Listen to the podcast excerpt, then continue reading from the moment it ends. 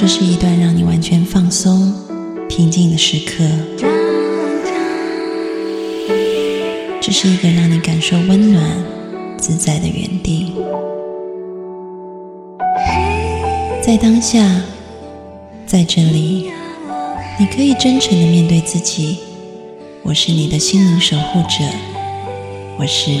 安安老师。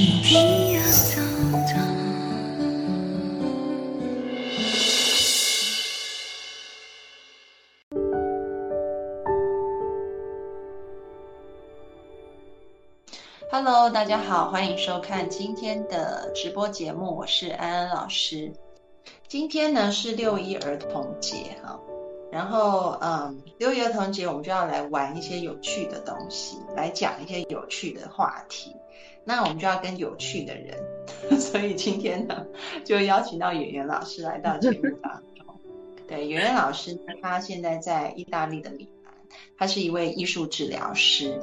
那呃，我我自己碰到演员的时候，我会觉得哇，他好有那种童趣跟童心，因为可能是做艺术治疗的关系啊。大家想，我们呃，其实从小啊，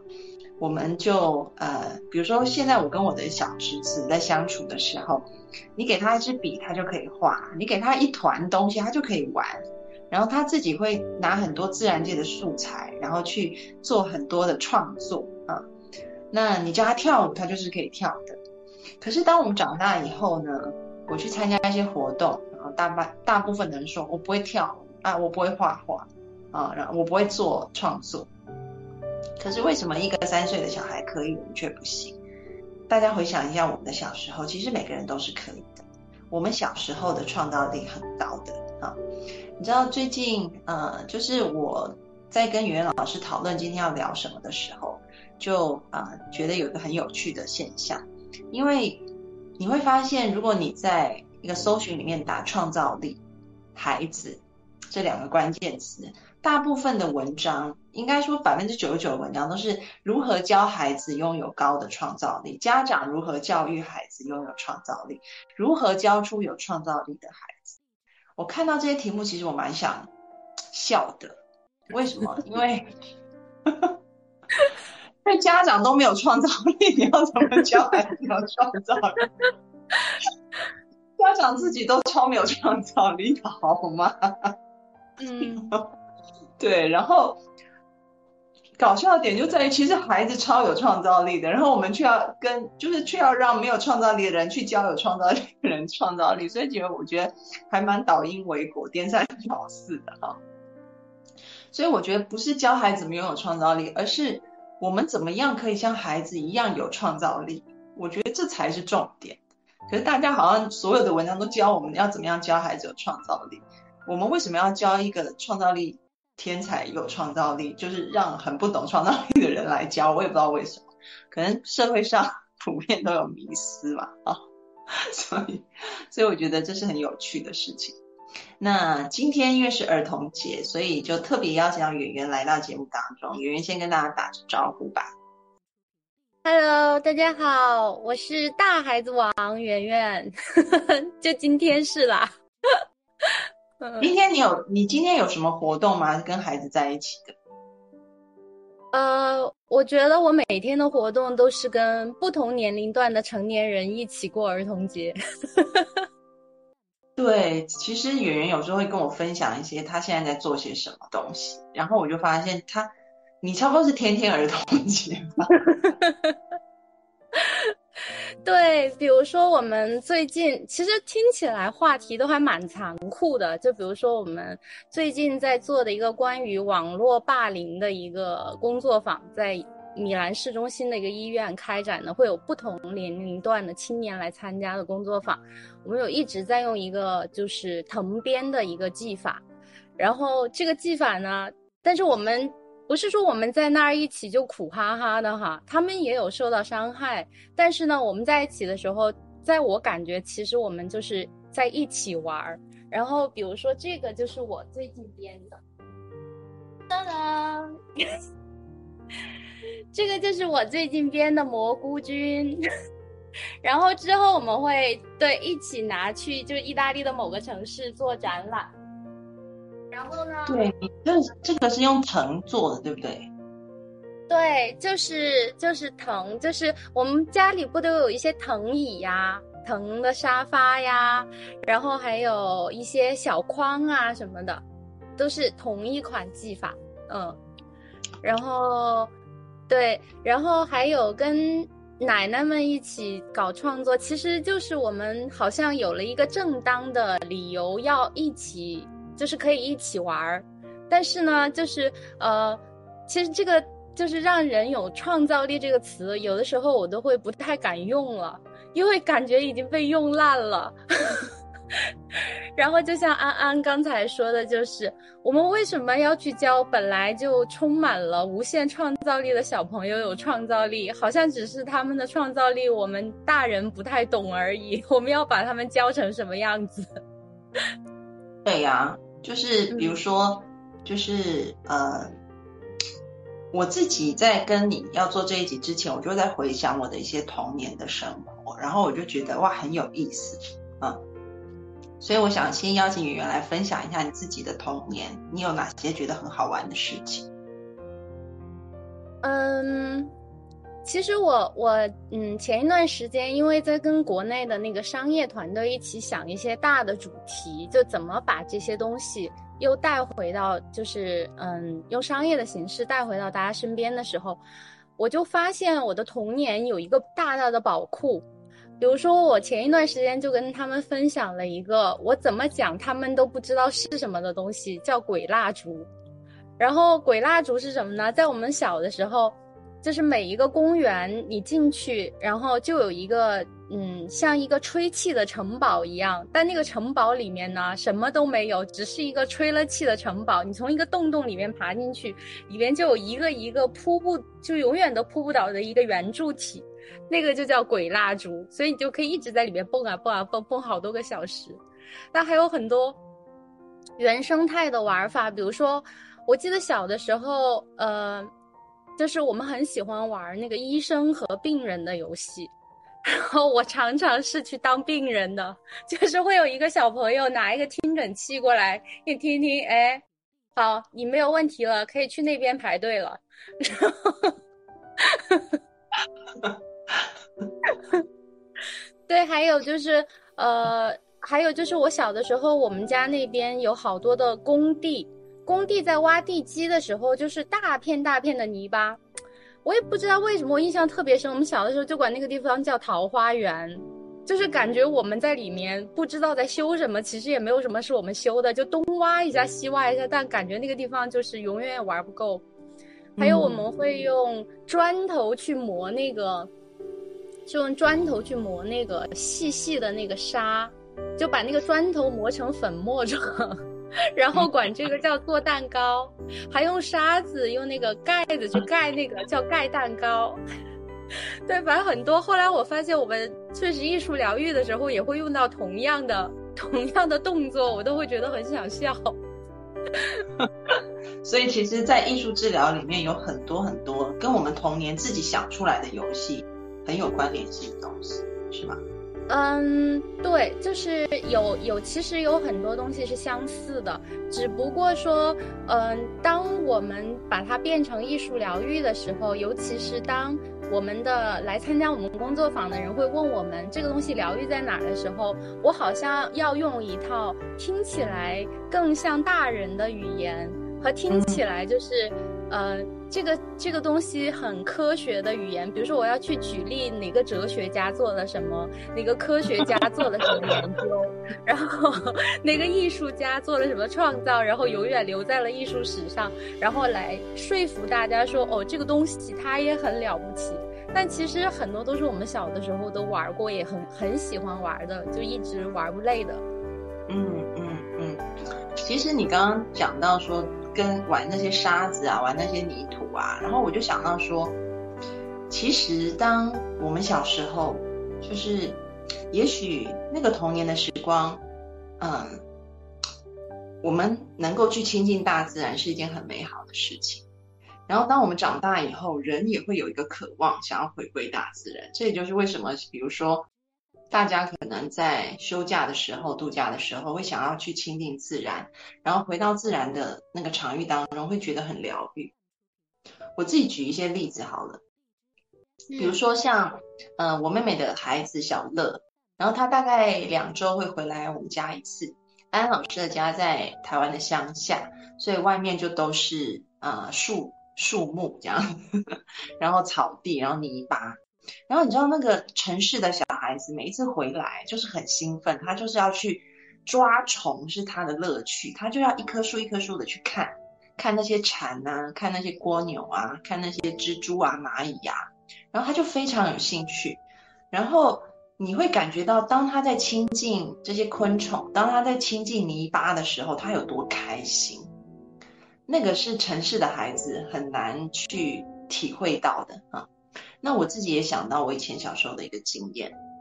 呃，安老师小时候其实住在城市里面的。我一直到小学，嗯，大概是中年级的时候，那时候因为我的父亲他有气喘病，所以城市里面的空气污染比较严重，他就没有办法再住在城市里面，所以医生就劝他说：“你要不要搬到乡下去？”所以那时候，呃，我爸妈就带着我跟我妹妹就搬到乡下去了，也就是我现在住的。这个附近，其实我们都一直在同一个山上，只是那个山上有前山跟后山，就是换边住而已哈。所以其实我大概小学就是嗯四年级的时候，我就搬到了乡下过来。然后我刚来的时候就觉得天哪，这边的人好野蛮哦。为什么我有这种感觉呢？是因为我第一天去学校的时候，然后呢？呃，城市的小学可能大家都在操场玩，或者是走廊上面玩，啊，然后你不太有机会去亲近大自然，所以玩的都是一些数独游戏，然后呃造词游戏，啊，或者在教室里面追剧，就是很很文很文雅的游戏。可是呢，我搬到乡下以后，就是我第一天上课的时候，我就发现同学可能就是在那个操场，然后那操场全部都是泥巴地。然后大家就扭打成一团，然后然后然后就叫我一起来啊，然后中午午休的时候，我们就是跑到学校，就是因为嗯刚去的时候会有同学带着我们，啊安老师读的那个后来读的这个乡下小学，我们的操场跟田是连在一起，然后呢那个操场田的旁边就是一条河啊，所以其实我们只要在那个操场。在操场后面有一个很矮的砖墙，所以其实中午休息的时候，就大家都开始翻墙翻出去。然后我就站在那个墙那边，我就我就不知所措。然后同学就很奇怪看着我，就说翻过来，你翻过来。所以那时候我就第一次爬墙，然后就跟着他们翻出去了。然后我的人生从就就是开篇了，打开了新世界的大门，打开了新视野，我们就开始在。翻过墙，经过走过那个农田的田埂啊，然后就会到小溪。那个小河呢，其实里面养了非常多的鸭子，就是有养鸭人家在那边养鸭子啊。然后所以其实那河里面蛮脏的，因为鸭子会有很多的那个排排泄物啊什么的。可是所有同学就把上衣一脱，然后就跳下去了。然后女生当然有穿的衣服啦。就是，但是他们就说湿了也没关系，反正上来晒一晒就干。他们就说 你跳下来，跳下来呀！这样子，我当时觉得好害怕，我觉得好脏，我就叫他跳下去吧。那又有鸭子在旁边游，然后那水里面也不知道有什么东西，因为我们小时候去的地方就是游泳池，对不对？都有消毒的，所以那时候我就觉得哇，好好害怕。然后，但是我还是。嗯，不敌大家的邀请，我就跳下去玩，然后一玩才发现还真好玩，那么那么脏，但是那么脏，但是很好玩。我们就在里面打水仗啊，然后玩来玩去啊，然后互相泼过来泼过去，在里面闹啊啊，然后那个鸭子可能都被我们吓跑，然后从此以后我就开始变成一个野孩子，就吓人，对我就从一个白白净净的。文人书生样，然后就变成一个野孩子，就晒得跟黑炭一样。然后每天就是玩什么呢？下课啊，中午就一定是去玩水啊起来就全身湿哒哒的，但是你走回你走回教室中间，经过操场，你就坐在那个操场晒一阵子，然后风吹一吹，大概也就差不多干了，就可以回去。然后下课我们就是在操场里面就是灌蟋蟀。哎，内地有玩这个吗？有啊，但是我不太擅长。对，我们就灌蟋蟀啊，然后就是玩各种野的东西。然后呢，如果是呃到了，就是因为台湾的气候比较热，所以它我们一年稻米可以收个两到三次。可能内地在比较冷的地方，它一年不见得能收那么多次稻。可是因为台湾天气热，所以它收到的时间，它可以一年可以种很多次，就种了再收，种了再收。所以中间那个农田会有干的时候，那水就放掉了。然后我们我们下课就是赶快跑到田里面去，然后呢，就是把我不知道你们有没有玩这个东西，就是稻草，稻草的根，它拔起来，其实它的根会依附很多的粘土，不是粘土，泥土。所以你拔那个稻草起来的时候，如果它比较干的时候，你整个拔起来，它下面是有土块的。然后呢，你可以前几天先去拔，把它拔起来以后，你就把它丢在那，然后它就会晒一阵子，然后晒几天以后，那个土块就会变干，它就不会是下面有湿湿的感觉，它就是干的土块。然后呢，可能我们就会呃早上的时候赶快就去堆，把它堆起来，你就拿。稻草土块就一个堆一个，一个堆一个，你就会堆成一个像炉子一样的东西，像对，就是一个小炉子。然后接下来你就可以丢东西进去，比如说呃土豆啊啊地瓜啊番薯啊啊玉米啊，反正你你能家大家都会从家里搜刮东西，哈哈哈就是大家可能都从家里搜刮东西，然后就是把那些东西扔进去，然后扔进去以后呢，我们就会点火。啊，烧，然后烧了以后就把那个土盖起来，因为它就闷在里面啊，其实这个台湾话叫控油，我不知道内地有没有这样玩法？我想问一下大家，你们有这样玩吗？就是小时候有的话，在弹幕上打一下，有没有类似的？然后你们的叫法叫什么？台湾叫控油、控窑。我们我们在重庆，我们是会去约到长江的那一边去烧烤的。然后会在烧烤的泥巴下面，会埋上土豆，或者是会埋橘子，然后自己家灌的香肠，对自己家灌的香肠是每个人都会带的，里面有肉，对。但是像这个控窑这个这个动作，我们只完成在就是烧烤结束之后，把那个下面挖开，把那个土豆和那个橘子刨出来。哎，我哎我你你竟然还有香肠？你知道我们一年会有一次可能有鸡，就是就是家里是土豪的同学生日，他会带一只鸡来，然 后我们就会把那个鸡丢进去控。好吧，这个这个鸡太猛了，我们我们不，我觉得我们还没有到这么先进的程度，下次可以试一下。对，所以其实你知道，小时候我们就是，呃，就是后来我就是从一个城市孩子变成一个黑炭一样的野孩子。可是，在那个野孩子的过程里面，我觉得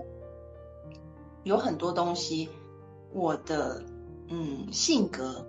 有很大的改变。就是以前我是一个比较胆小的，没有那么勇敢的人。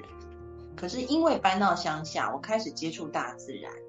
然后好像把我那一些束缚的东西拿掉了，因为就像我们一开始讲的，孩子最有创造力，可是大人就大人没有创造力，可能就是因为我们受了很多的教育，我们生活在城市里，我们被很多后天的人为的东西，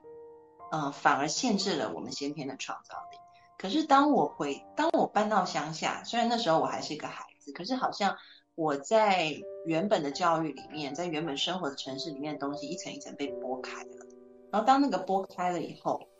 我就回到了那个我觉得蛮有创造力的状态。那个创造力就是，我不见得是创作出什么艺术品，而是我发现，其实真正的创造力对我来讲，就是你愿意去尝试不同的呃生活方式，你愿意去尝试不同的想法，你愿意去尝试不同的做法。你以前可能会畏惧，觉得这样做对吗？那样做对吗？是不是有一个标准在？但是大家要想，创造力其实就是从原本的思维模式，从原本的行为模式跳脱出来，所以你找到了一个创新的、跟别人不一样的解决方式，所以这才叫创造力。所以勇于突破原本的想法，勇于突破原本的一个行为模式，然后接受或者是转化，或者甚至是呃天外飞来一笔的一些新的模式，那个就是创造力。然后我觉得，当我回到乡下。呃，当我在乡下生活以后，我的这一块，我的限制是被拿掉的。在以前讲创造力的时候，就有一个很著名的实验，其实蛮有意思的。他们就让学生在呃考场作答，然后他们回答的可能是一些需要比较有创造力的问题，因为那些问题可能不见得用你原本的思维模式去写可以写得出来，你可能要跳脱原本的思维框架才能够做出来。那他们就做了一个蛮有趣的对比，也就是，呃，就是实验分成呃控制组还有实验组哈。那呃这个实验组呢，其实他们就做了一件事情，就是把他们周围的那个，就是考试，比如说你在考场考试，然后你周围他们就用一条那种胶线把它框起来。所以你你是感觉你是被框在一个框框里面作答的，然后另外一个就是它没有那个框线，就后来就发现，光是一个视觉上的效果，你感觉到自己被框，跟感觉到自己没有被框，那个被框住的，他的创造力就没有那么好，啊，他作答出来的都还是比较跟他原本的思维模式有关，可是那个没有框线的，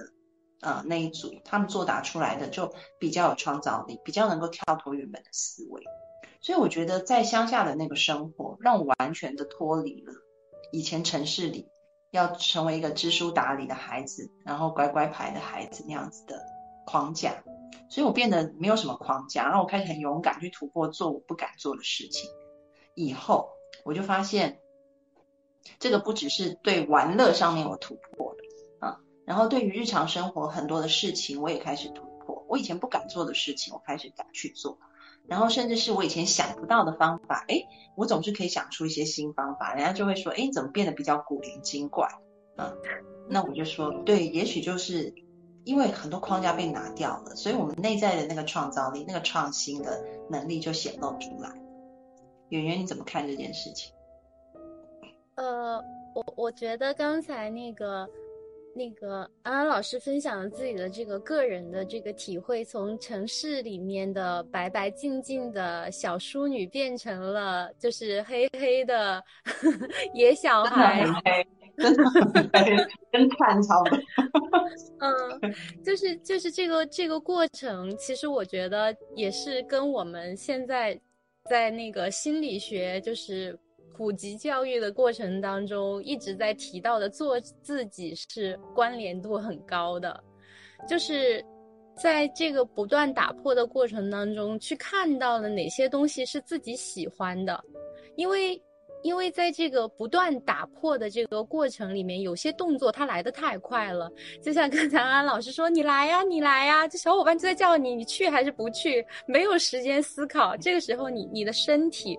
他会迅速的给出一个反应，而这个反应你会当下就是有一个当下的力量，会让你知道哦，这个可不可以？不可以马上换，因为比如说还有呃跟小朋友互动啊玩啊，其实我们在小的时候，我会有一种感觉，是不是我们小的时候更不怕受到伤害？就是哎，好像呃丢了脸之后，立马为了跟上大部队，马上调整自己，换一种方式又进去了。对，就是整个这个过程，其实是我们在艺术疗愈里面一直渴望去达到的，就是让大家用身体去思考，通过作品去跟自己的身体去沟通，去找到那个独一无二的自己。那在这个里面啊，常常有人会说，那你们做艺术疗愈的，哦，对对对，这个这个话题一般发生在艺术家或者是嗯当代艺术的策展人，他会问。就比如说我说我是艺术疗愈师，他就会说，那你们做艺术疗愈的艺术品跟我们做的艺术品是同一个艺术品吗？对，其实是其实是一样的，只不过说我们。发生这个动作的时长到底有多长？因为在我们的这个过程里面，因为艺术家他在当代艺术的这个世界里面，艺术它已经是一种自我表达的语言了。就是我用一套我觉得的有意思的语言去表达一个我的想法和我的观点，可能别人并不理解。OK，那没关系。那呃，如果有人喜欢我，他也会买我表达的这个作品或者我的观点，他不一定只是因为美。那我们在艺术疗愈里面就很看重这个部分，就是，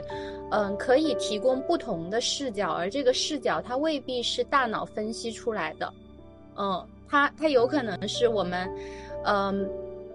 我举个小例子，就是我我们有一次上课，就是我们行为艺术的一个表演的课，老师就给我们做了一个创作的一个，嗯。创作课吧，就先让我们每个人把自己的头围量出来，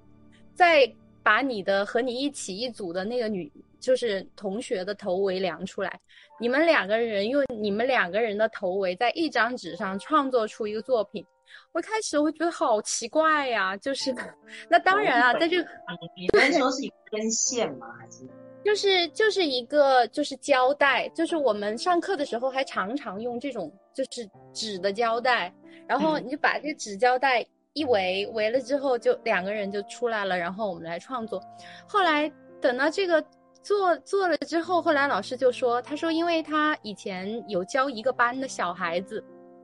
然后这个班的小孩子呢，有一个小朋友呢，他就一直在角落里面不说话，也不能听懂老师讲的和数字有关的任何的。提问，就比如说，老师说：“哎，我们今天来学习这个尺子，我们来量一下这个有多长。”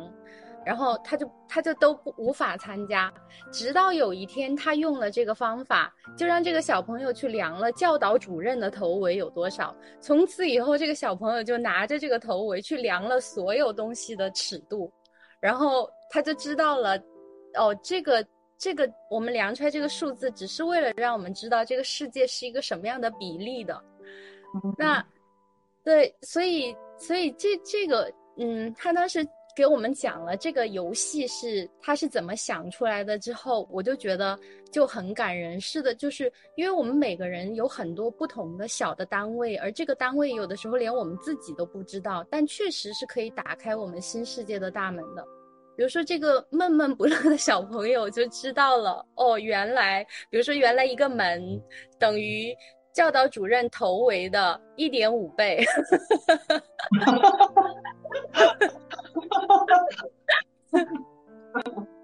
太有意思了。对，嗯，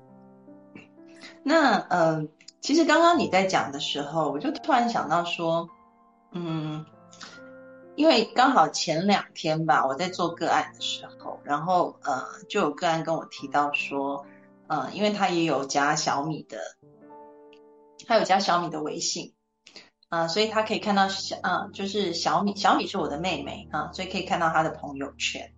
然后我妹妹就分享了说她跟她婆婆相处的一个过程。那她的意思是说，其实她刚嫁到这个婆家的时候，也是，啊，她婆婆也都是用鼻孔跟她讲话的，因为就是没有给她好脸色看啊。可是，一直到现在，她婆婆很疼她，然后对她很好，她的一个心路历程。啊，然后她说，甚至有一次，她的婆婆，啊，骂她，在哭着骂她的时候，她还跑过去抱着她婆婆，然后就说：“你想要骂我就尽情的骂吧，你想哭就尽情的哭吧，我知道你很委屈。”然后，对，然后她说她的老公跟她公公都在旁边看傻眼这样子。然后后来她的结论就是说，其实，嗯，她发现说，她就是很真诚的去对待她。但是她婆婆现在喜欢她，她也没有特别高兴。她婆婆以前讨厌她，她也没有特别生气。她好像就是一直很佛系的维持某一种平常的心态，然后都是一个蛮平静的心态啊。然后所以那个呃个案就问我说：“哎，真的非常羡慕小米，为什么她可以这样啊？”然后我就说：“因为其实我跟我妹妹感情非常好，我跟我妹妹还有法，我们三个人几乎每天都聊天。法兰也是我的好朋友哈，所以如果大家有听节目的话，就会知道法兰、小米跟啊，就是法兰是我的闺蜜，然后小米是我的妹妹，我们三个其实是非常要好的，我们几乎每天都聊天。那嗯，我妹妹其实因为我父母小时候在我们小时候，他们工作很忙碌，所以其实我是类似扮演了父母的角色去带我妹妹长大的。所以嗯，我是很。我是非常的，你你想哦，大人教小孩跟小孩教小孩有什么不一样？因为我其实我也是小孩，装大人，就是大人会说不可以吃麦当劳，对不对？麦当劳对身体不好。可是如果你今天你是小孩，你要带小孩，哎，那我们一起去吃麦当劳好不好？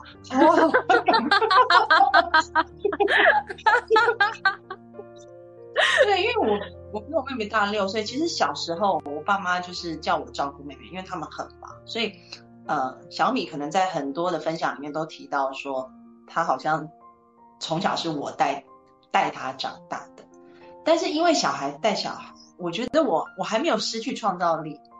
然后或者是说，因为我比较快的，我们家就搬到乡下去，所以其实我也是在一个很放松的状态在带我妹妹的，就是比如说他在外面玩的全身都是泥巴。那大人一般就会把孩子拎回家洗嘛，洗干净，对。可是我就会做，我就会在那边说，嗯，那你喜欢这样就这样子好了。就是我给，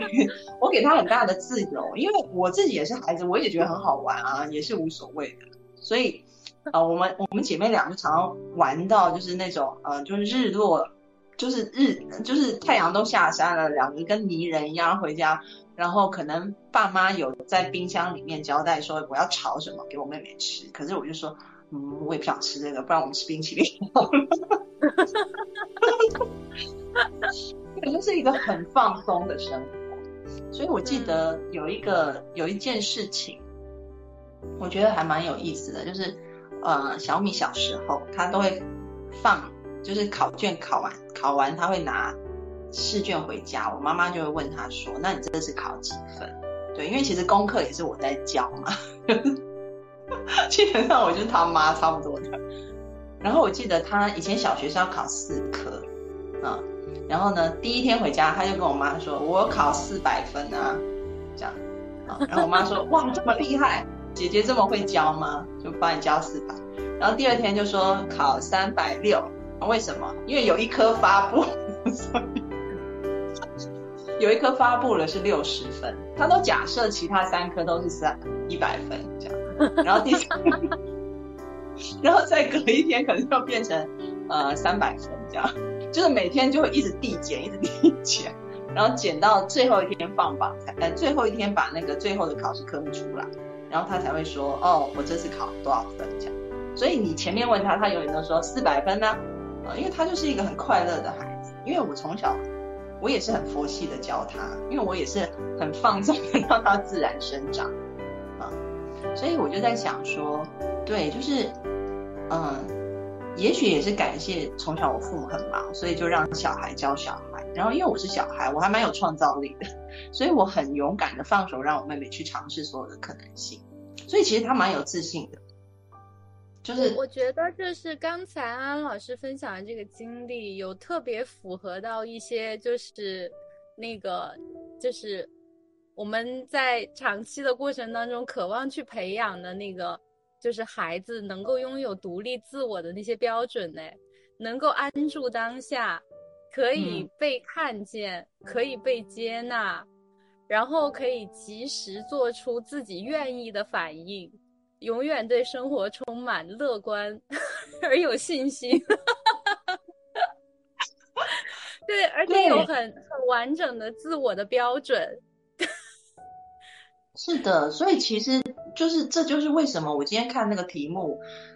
我今天不是看我自己的题目，我看大部分人就是我在那个搜寻引擎上面打孩子创造力，我看到那些题目，我是蛮想笑，就是我们要教孩子怎么拥有创造力。但其实像小米就是一个极度有创造力的人，他随时他的人生都在转换，他一直在做自己想做的事情，然后他也不怕失败，他也不怕跌倒。对，因为可能很多人会画地自限，为什么？因为哦，尝试了失败了啊，算了，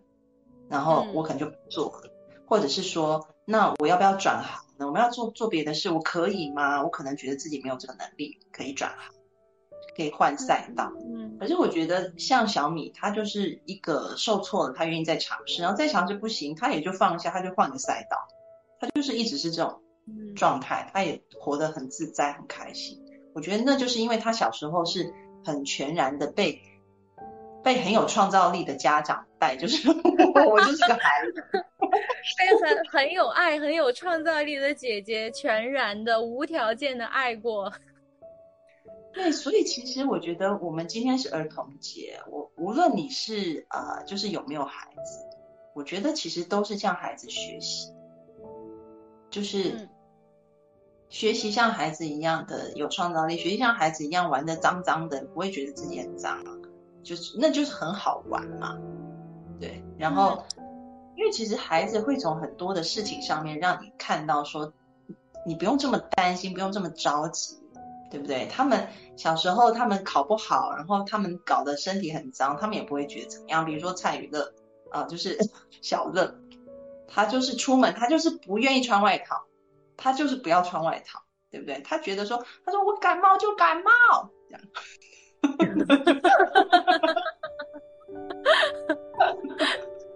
对，可是比如说，可能我妹妹就会很担心，就会说不行，这样你会感冒，对不对？但他说他感冒就感冒，然后我就跟他说没关系啦，你他不想穿就不要穿。我妹妹说这样不行，她会感冒。我说你小时候也不穿啊，你说你感冒就感冒，我就随便你啊，那你就感冒。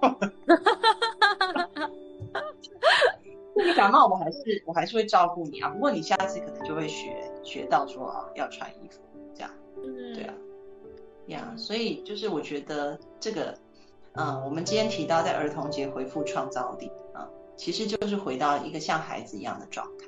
那当你能够回到像孩子一样的状态去教你的孩子，我觉得你也在跟孩子一起去经验，可能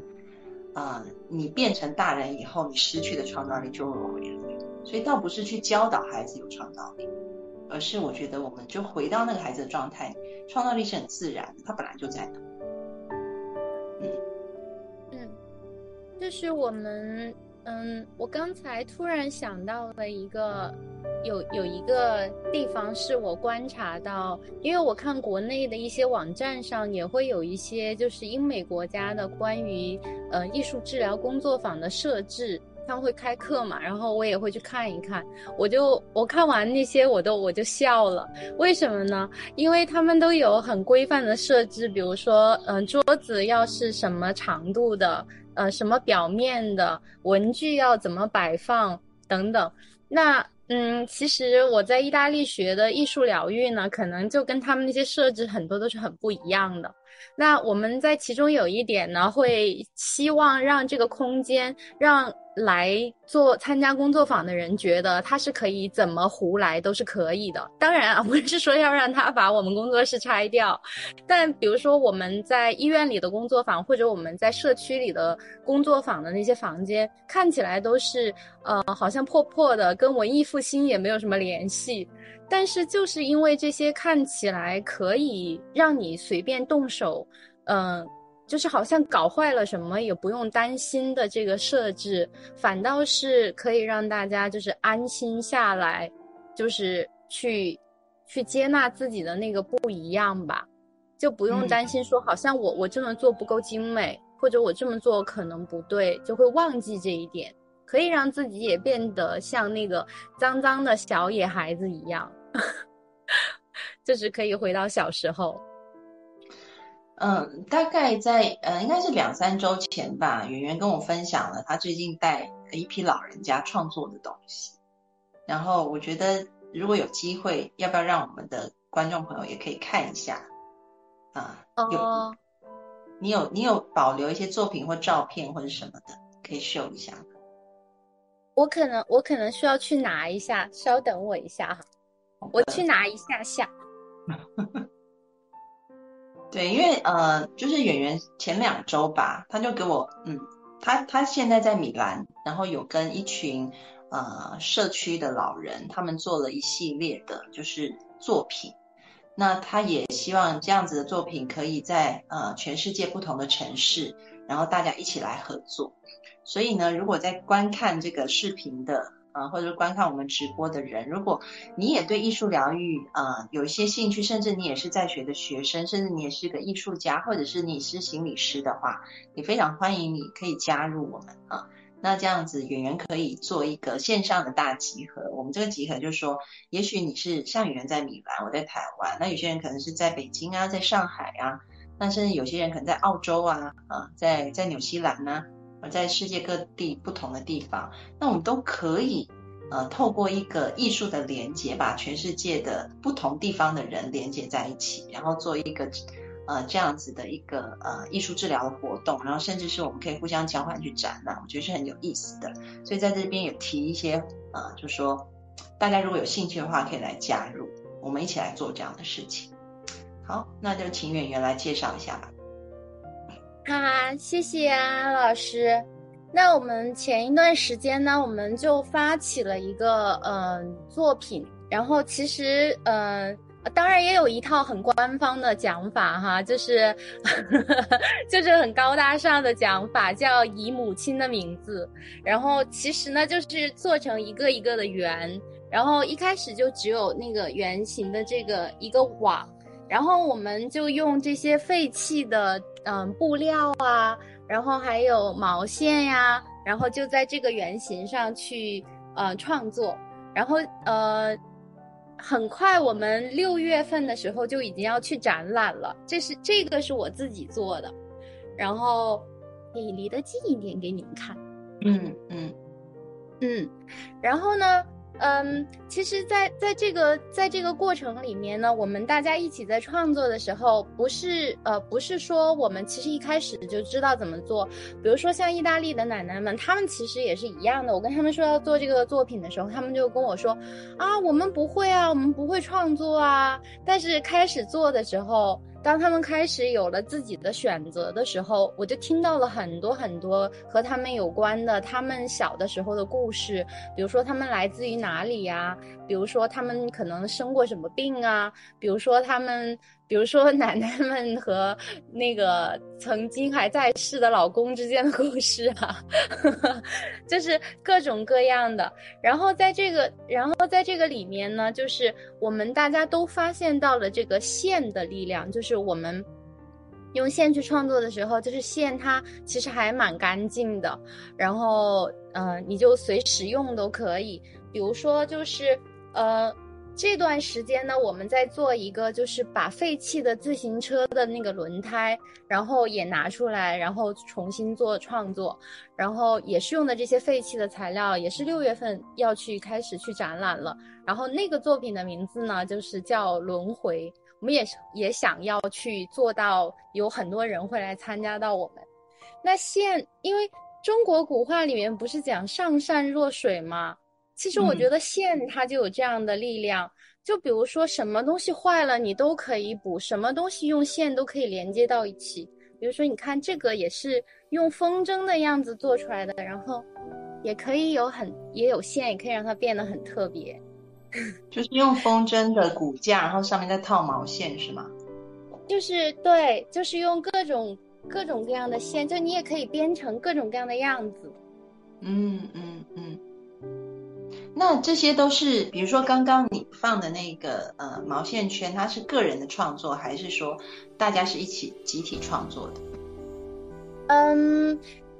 这个其实就是看每一次的工作坊的设置了。就比如说，就像这个呃以以母亲之名的这个这个作品，其实我们当时是有想要去纪念一个我们已经去世的一个一个教授，因为他很喜欢花。然后，所以我们就嗯做了一个大型的展览，就是在我们今年的这个艺术疗愈展，我们的主题就是为了纪念他。然后呢，整个这个大的展览呢叫“神秘的花园”，所以大家都会去做这个。然后有的奶奶呢是选择了一个人独立完成，其实这个就像做饭一样，就是有的有的人他就喜欢他做饭的时候谁都不要来惹我。就是你让我一个人好好的做饭。但有的奶奶呢，她就她每次她会觉得她自己完成其实挺困难的，或者她希望有一个帮手，那她可能就和别人就是搭伴一起共同完成了一个什么创作，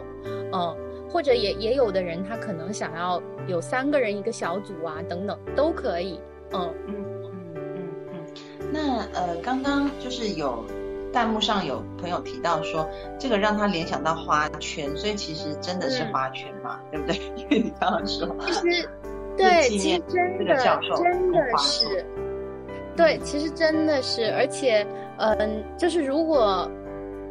但今天是儿童节哈，但不知道为什么会聊到这里。其实我们想一下，如果有一天我们离开这个世界，在我们离开的时候，还会有人想要来。做一些和花有关的这些东西，就是花圈，来纪念你，因为你离开了这个这个世界。你想想，其实很感人呢。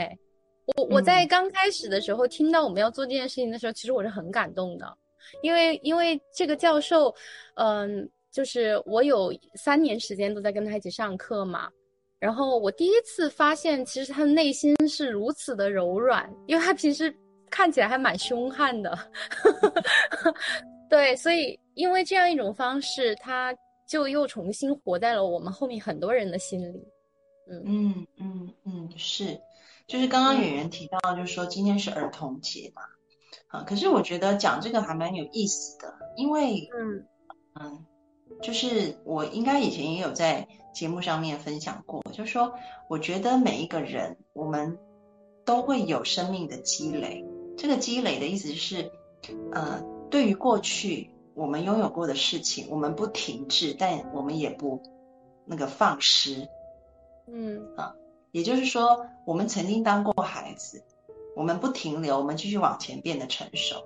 可是当孩子的这个孩子的纯真，我们也不放失，我们我们也不把它抛弃掉，而是我们可以带着孩子般的纯真继续往前。那就会像彩虹一样，我们的人生有不同的阶段。那你每一个阶段，你都没有卡在那边，你继续往前。因为有些人可能就停留在孩子的阶段，他没有长大，没有成熟，还是用很孩子气的方式在过日子。但是如果随着我们的年龄增长，我们逐渐的变得成熟，但是仍然能够保留那个孩子的纯真，那我们就会变成一个完整的彩虹。就是我们有红色、有黄色、有绿色、有蓝色，那生命就会变得很美。嗯，所以我在想，就说今天是儿童节，可是，嗯，我们每个人去想想，我们曾经都当过孩子，而孩子的那一块，啊，你现在的状态是你放失了吗？你你已经把它忘记了吗？还是说你卡在那里？很多人可能卡在所谓的童年伤害啊，童年经验里面，一直没有办法跳脱出来，可能很多的行为模式还是在按照以前他童年受到伤害的模式在运行，但是。我觉得我们今天可以做的是回到童年的纯真，保有那个纯真那一块，但是我们可以走过那个童年的伤害，走过那个低谷的时期，然后变成一个完整的彩虹。我觉得那是很棒的。嗯嗯，其实我我发现就是，嗯，就是。我我发现，当我们还是小朋友的时候，我们对彼此的那个奇怪的部分的接纳程度会更高一点。嗯，就是，就是小朋友各有各的脾气，然后该吵架吵架，该打架打架，但为了一起玩，还是可以第二天还是可以言和的，还是可以好好在一起的。然后后来我念美院的时候，我发现好像会选择去念美院的很多人，他其实是更情绪化一些的，就是他的那个怪的部分，他会保留的更久一点，所以他们表达起来也会更顺畅一点。嗯，他们好像对外面的那个规则就接纳起来会更困难一点，所以我我觉得就是，嗯，如果艺术家就把他很怪的那个部分。就是不太能够，呃，就是他们被卡住的那个部分，用来一直一直的去创作作品，就能成为很高产的艺术家，能让就是其他那些没有被卡住，但是又忘记了那些东西怎么表达的人，可以感受到那个艺术的那个部分的美，其实也算是为社会做出了贡献，各取所需。嗯嗯嗯，是的，是的。所以其实我觉得呢，今天就可以再一次呼吁哈，因为上次演员在在跟我讲，就说他希望可以，呃，接下来的一些他的工作不只是在米兰做，然后甚至是世界上有很多不同的地方都可以一起来参与。所以我觉得这是一件很好的事情，就说特别是因为疫情，现在大家都要改成线上，可是其实艺术疗愈它是一个非常线下的活动，因为你要去碰触到实体的材料。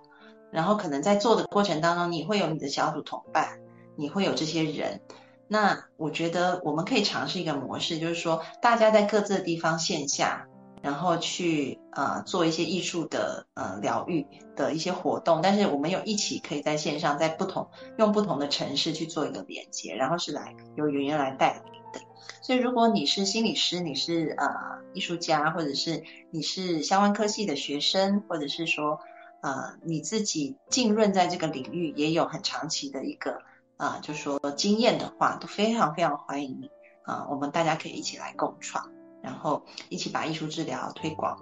啊，然后甚至是去造福更多的人啊，嗯嗯。谢谢安安老师。然后 我看到陆羽有说，呃，我怎么没有觉得我们很怪？我也不觉得我同学们怪。我我觉得可能是因为我在意大利的原因。因为因为意大利人情绪化，我觉得可能是在全世界都是有名的。然后我又在意大利的最大的美术学院，就是感觉有一个搜集器，把他们都搜集到了一起。怪咖心理器的。对，对，就是呃，而且就是大家会对别人的那个奇怪也是呃。也是会哦，知道，嗯，他我们学校的，就就是一种很漠然的，就是很很冷静的态度，嗯，知道，嗯，对，所以我我觉得可能陆羽是就是在呃亚洲的美术学院里面，所以就会比较平静，然后又在东方的这个美学里面，就在那个天人合一的环境里，就还表达的蛮好的。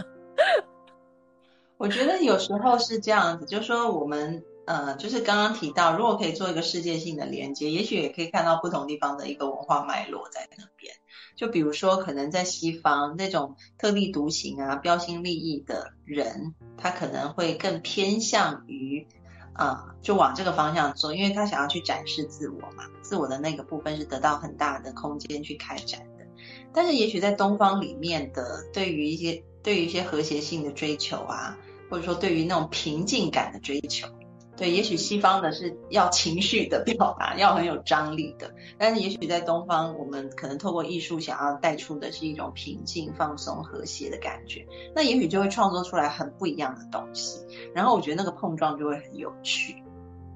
嗯，会会会，就呃，我刚开始就是跟奶奶们一起去做作品的时候，一开始的时候他们会问我说，可不可以听音乐？其实我们是有一些音乐是可以在现场去放的，但是因为呃我自己其实，在呃就是在平时的时候，我是一个特别安静的人，尤其在做作品的时候，基本上就是在那儿一直做，就完全不知道周围在发生什么。嗯，一开始的时候，奶奶们他们就是会想要听广播呀，你知道意大利那种广播也是一直都有 DJ 在打碟的那种，然后，然后呢就听你你坐在那一会儿，你就知道他们全家就是上上下下几代人都发生了什么，然后 他聊得很热络，对，但到后来慢慢的我就发现他们不怎么讲话了，然后我我就说我说哎我说你们怎么不讲话了？他就说：“嗯，我们在专心的做作品。我我觉得其实这个也算是东西方的碰撞吧。嗯嗯嗯，是，而且意大利他们就当然我是从《教父》这种电影里看的。那个是翻《教父》吗？那个教父第二章，那个也翻教对。对对 对。我们对意大利的了解，除了去旅游以外，就是看《教父》这种影集。去去了解意大利，所以就就会知道说，其实他们也是非常注重 family，非他们其实也有那种很集体性的，那家庭为中心的那种家长式的这种啊，就是整整体的这种，比如说他们的家族企业也很也很发达，然后这种家长式的领导方式也是很发达的，所以其实他们跟东方人也许有某部分程度上其实是蛮类似的，我觉得有这个部分，对，所以也是蛮蛮好玩的，所以就再一次的鼓励大家一个呼吁哈，就说如果有兴趣的朋友可以来找安安老师报名，可以跟我们小助手说，然后我们就可以啊拉一个群，大家一起来看看可不可以做些什么事情。好，我看一下大家的弹幕啊。年龄越大，对中国人的含蓄压抑就越有感觉。在这里太直爽，好像不是什么值得表彰的品质。对，就是我们讲，就是很多事情都会有它的脉络，它的文化脉络性。所以其实我们人有时候，嗯，我今天还在跟个案讲说，有时候不同的社会，它呃绝对没有一个所谓的单一标准啊，因为有些人他可能。嗯，特别是有很多心理健康可能出问题的人，他都是用单一标准在看待自己的，然后或者是看待他的呃家人，所以他就会出现一个觉得自己不如别人，或者是觉得自己怎么会做的很糟，很没有价值感的感觉。但其实标准是因时、因地、因人、因事都会不一样的啊。那嗯。当我们可以把眼光放的比较远、比较大、比较广的时候，你会发现在不同的社会、不同的时代、不同的人、不同的背景、不同的事件，可能标准都是不一样的。所以，而且标准里面又分所谓的主流标准，然后还有呃非主流标准，对不对？所以，如果我们用某一种标准就把自己框死，其实是很可惜的事情，那也就失去了创造力，因为你就会变成一个。成衣工厂出来的衣服全部都印一模一样的 logo，然后就是都是一模一样的样子。可是如果我们可以看见原来有这么多不同的标准，那你就可以允许自己去创造新的标准，甚至是说你可以游走在很多标准里面，你不见得要去接受那个主流的标准，而你就会变得自由，而这个自由也许就会激发你有勇气去做一些突破跟创新。而你的创新跟突破，如果又到了适合的地方、时间、人跟事上，它可能又会变成某一种标准。所以其实就是一个在不断的突破、不断的创新，然后再突破、再创新的过程。而人类的社会也是这样不断的往前滚动的啊。所以我觉得，虽然听起来好像心理健康跟创造力没有什么太大关系，但其实还是有关联性的。就在于我们愿不愿意突破原本的标准，从一个新的观点去看自己，去看别人，那你就会生活的很愉快。比如说今天个案跟我讲，他说：“安安老师，我觉得人活得太苦太苦了。你看那么多人比我们厉害。”哦，他今天来跟我说：“安安老师，我跟你讲，我这这句话是会怕会冒犯到你，但是我真的想讲啊。”然后我说什么？他说。你会不会觉得自己也挺失败的？也没结婚，也没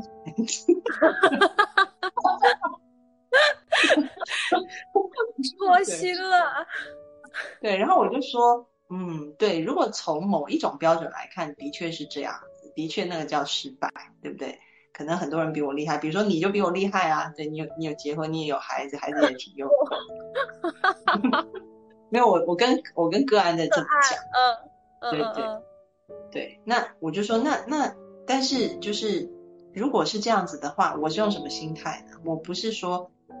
我用的心态是啊，我我就很不好啊，那我就很糟糕，不是啊，我就是用一个心态，在佛教里面叫随喜，对不对？